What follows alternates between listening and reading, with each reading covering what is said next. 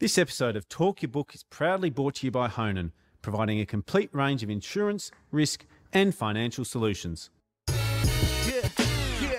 Fundies called me up, told me to take a look, but stay stubborn as bulls and talk their own book. Get the money, get the money, get, get the money.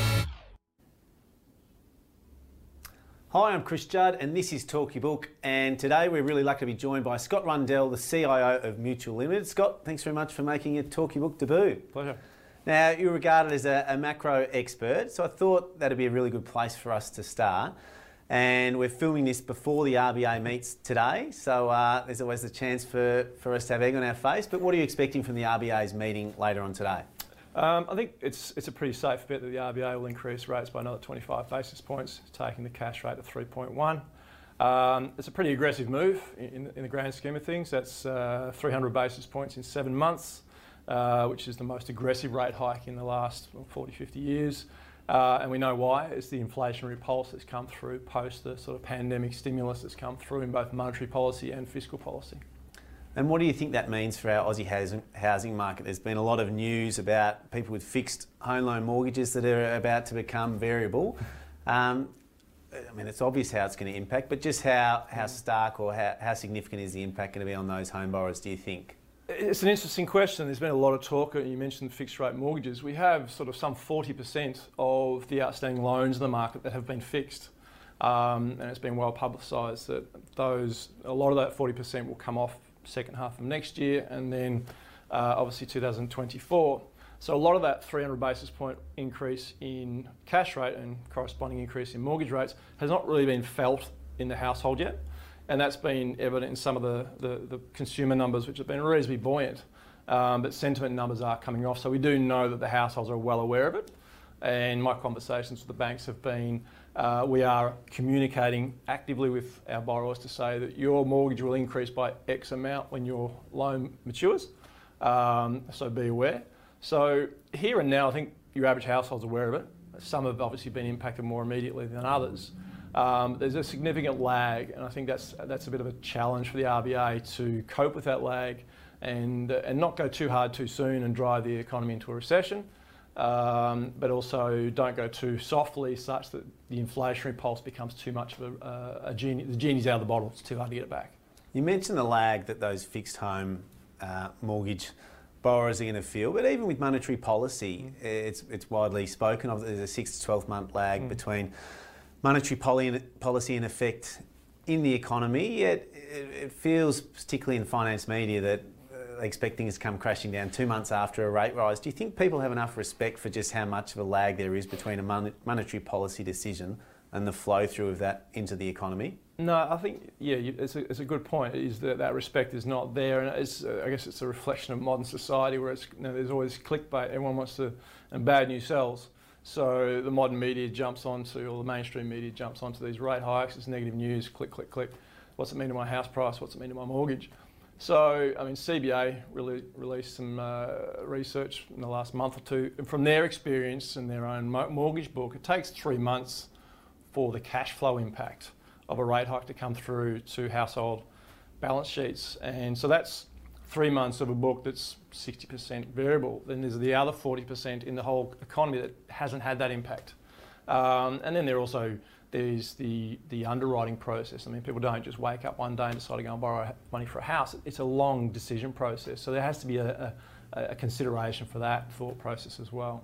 And often when you hear overseas investors talk about the Aussie housing market, they're convinced it's got to drop north of 50%, you know, some will quote 60, 70%. Mm-hmm. Um, yet there are a lot of things unique to our market. It's, it's really underwritten to a certain extent by the government. It's, it's often people's biggest asset, and there is just a mentality that it, has got a huge importance in Australian society. Do you think um, those sorts of things are sometimes underappreciated by overseas investors when they just look at the value to, to wages conundrum? Yeah, I mean, exactly. And uh, as we were speaking before we came on air, I used to go around the world with CBA as a chief credit strategist. And you would spend a lot of time explaining the housing market here versus, say, the US or Europe. So Key differences are that you know, here we don't have tax deductibility on our primary mortgage. Uh, when we sell our house, we keep the profits, whereas in America you're incentivized from tax to, to run your leverage really high and you're taxed on your profit. But also we have full recourse in Australia, um, meaning you know, the banks can take your car, your firstborn and, and your kidney, as I used to joke. Um, so there's within that.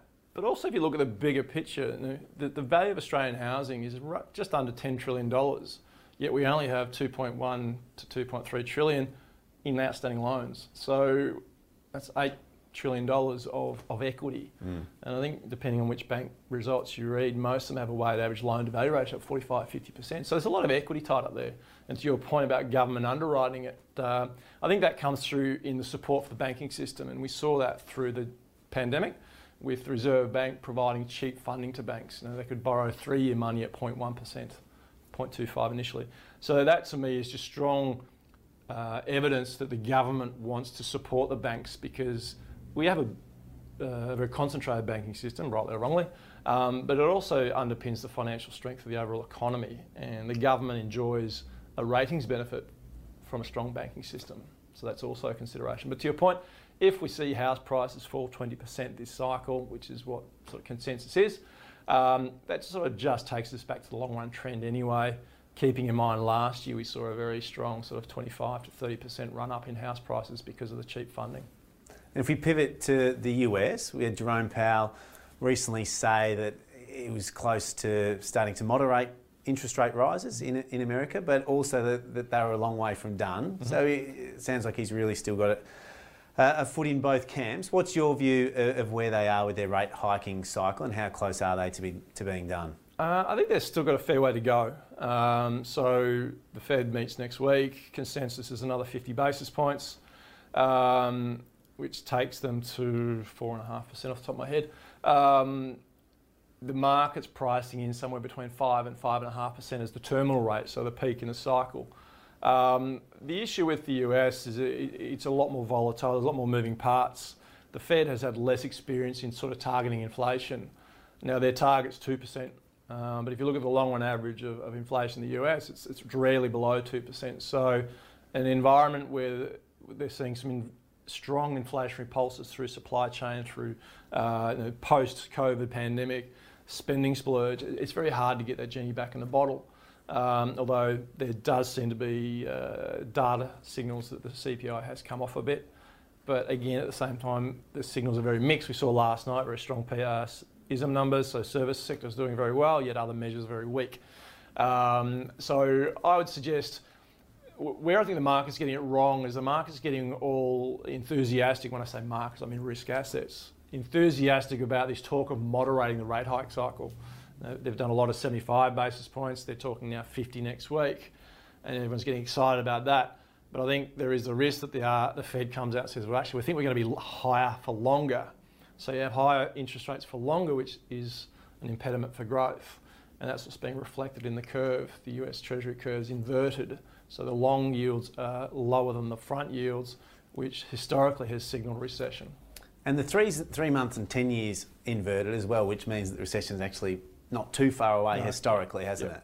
Yeah, I mean, historically, I mean, if you look at the last five, six recessions, um, they haven't necessarily followed an inverted curve, but when the curve has been inverted historically, you have had a recession. So, um, yeah, the, the, I mean, technically the Q1 and Q2 were negative, so most measures of recession, that's a recession. But um, uh, it is a harder job for the Fed to, I guess, forestall a hard landing, which is what a lot of markets are factoring in. And if you look at some of the, the models that predict uh, recession, it's running around 62 to 65% probability. And recessions um, are deflationary by their nature. Uh, do you think should that recession come inflation will get down to the Fed's 2% target, or do you think by the time they're looking to cut and actually stimulate the economy, inflation will still be higher than where they'd like it to be, call it, you know, around the 3 or 4% range? Yeah, I mean, that is a tough question because when you look at the, the, the variables that are driving inflation, um, a lot of them are sort of not within the control of the monetary policy. You have obviously the situation in China with supply chain constraints. We have the, the unfortunate situation in Ukraine, which is impacting gas prices and oil prices. Um, so those variables are very hard to con- control and, and, certainly outside the realms of the, the Fed's influence. Um, so yeah, they may have to just pivot towards a higher reading and somehow, somehow spin it as to being this is the new normal going forward. Um, so it, it, there are a lot of variables out in the ether going forward that will dictate what policy will look like, and it's very hard to predict today. I think that I think that nuance about this inflation versus other inflationary mm. periods, uh, particularly around the supply constraints, mm. isn't something that gets spoken about no. a lot. And in a sense, the, the tightening of, of monetary conditions by the Fed, you know, it's going to reduce capex into things like oil even more. It's going to make it more challenging for supply chains to open up and, and appease those things. And we've also had a move from um, sort of a just-in-time inventory levels to a just-in-case type environment, which is going to be exacerbated by, you know, the war type conditions we're, we're seeing across the country as well. Yeah, I mean, I think the, we, we talked earlier about the inflation in the 1970s and the 1980s, which was sort of completely different to now.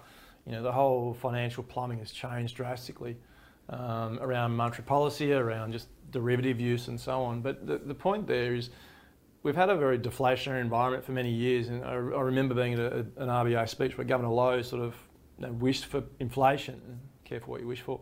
Um, but what we've seen in the last 10, 15 years leading into the pandemic is China essentially deep, uh, exporting deflation because of the, the, the cheap cost of labour. All the manufacturing products around the world came out of China. The whole pandemic, the whole um, just-in-time inventory uh, situation it, has become more problematic. And then you look at China's sort of wolf warrior mentality and that sort of stuff. I know I've spoken to people from Apple uh, and they are you know, relocating or moving some of their manufacturing to countries like India and, and, Vietnam. So there is a pivot. It takes time to, to reinvest in operating capacity elsewhere. Um, but I, I, think that just-in-time inventory is probably going to be a blend of just-in-time, but also we will maintain a little bit of inventory just in case because geopolitically things are getting a bit uneven again. And ageing demographics is, is generally been viewed as being deflationary because mm. people in their 60s and 70s spend less than they do when they're in their 30s and 40s and starting families and, and doing those sorts of things. But when you look at the labour market now and the amount of people that have removed themselves uh, due to them being at retirement age, do you think there's beginning to be a bit of a rethink that perhaps those demographics can be an, in, an inflationary uh, spike to the economy as well? Yeah, I mean, if you look at one thing, if you if you consider the Australian superannuation industry, there's sort of 3.3 trillion dollars of assets there that need to, you know, mum and dads when they retire, and, and, the baby boomers are coming through retirement, they're going to be probably retiring with pretty healthy bank balances. So they'll they'll travel, they'll buy new cars and that sort of thing. So they'll still sort of uh, consume, but maybe not to the same extent that the younger generation is. So there will be a pivot, but then there will be services requirements that will come out of that ageing demographic that needs to be met, and we'll see growth in those areas. So I think there's growth opportunities. It's just slightly different skewed, and the market will change. And from, from my industry alone, you know, Australia has been historically a very big investor, uh, sorry, big investor in equities with a small fixed income allocation. I think as time goes by, mum and dads who are retired don't really want to see a 21% drop in a given month because of a, of a shock to the system. So they'll target more conservative investment profiles. And when we look back to the US, we saw huge amounts of QE post COVID in the, the government's response there. Do you think yield curve control uh, is something that you could see implemented in the US in an investable time frame? Uh, short answer no. Um, I think by controlling that one metric, it's probably just a one step too far away from their, their sort of core capitalistic views. I haven't spent a lot of time on this, but I think if they are going to sort of target the, the bond market, they'll do it through um, QE itself, an operation twist and that sort of thing, rather than, hey, we're going to target the two-year treasury yield at X. I think it just creates a lot of problems for the investment banking market and the like, and it opens it up to arbitraging and, and sort of risk-taking they probably don't want. And talk to me about Mutual Limited. Give okay. us the helicopter view of, of how you guys look to invest and what your investment strategy is. So Mutual Limited was formed about 11 years ago. Um, it was initially formed to solve a problem. Um, if you look at a lot of investors in Australia, they invest in, or they buy deposits from the banks and then they invest in the equity and to some degree the hybrids, but there's the middle part, the debt, which retail investors can't touch because of the limitations around buying bonds. So we've established a range of funds that target those, uh, those parts of the capital stack and allows investors to invest in uh, bank bonds and, and bank subordinated notes. Um, so we focus on what we consider a conservative part of the, uh, the capital stack. Uh, we only invest in debt or contractual obligations, so the underlying uh, borrower, the people we're investing in, have no discretion around paying us, a hybrids or equities. Um, so we're very much a conservative asset fund manager. Uh, we, we, we, want to deliver a product with no surprises. Uh, we always provide liquidity through tough times. Even during the pandemic, we, we, we had no exit fees, no performance fees. We're a simple conservative fund manager. We have just under 3 billion under management, half across wholesale investors, including some ultra high net worth individuals, some APRA regulated insurers, government bodies, and then the other half is across four retail funds, including a term deposit fund, all the way up to a high yield fund. Um, so there's 11 of us, uh, four of us control the firm uh, from an ownership perspective.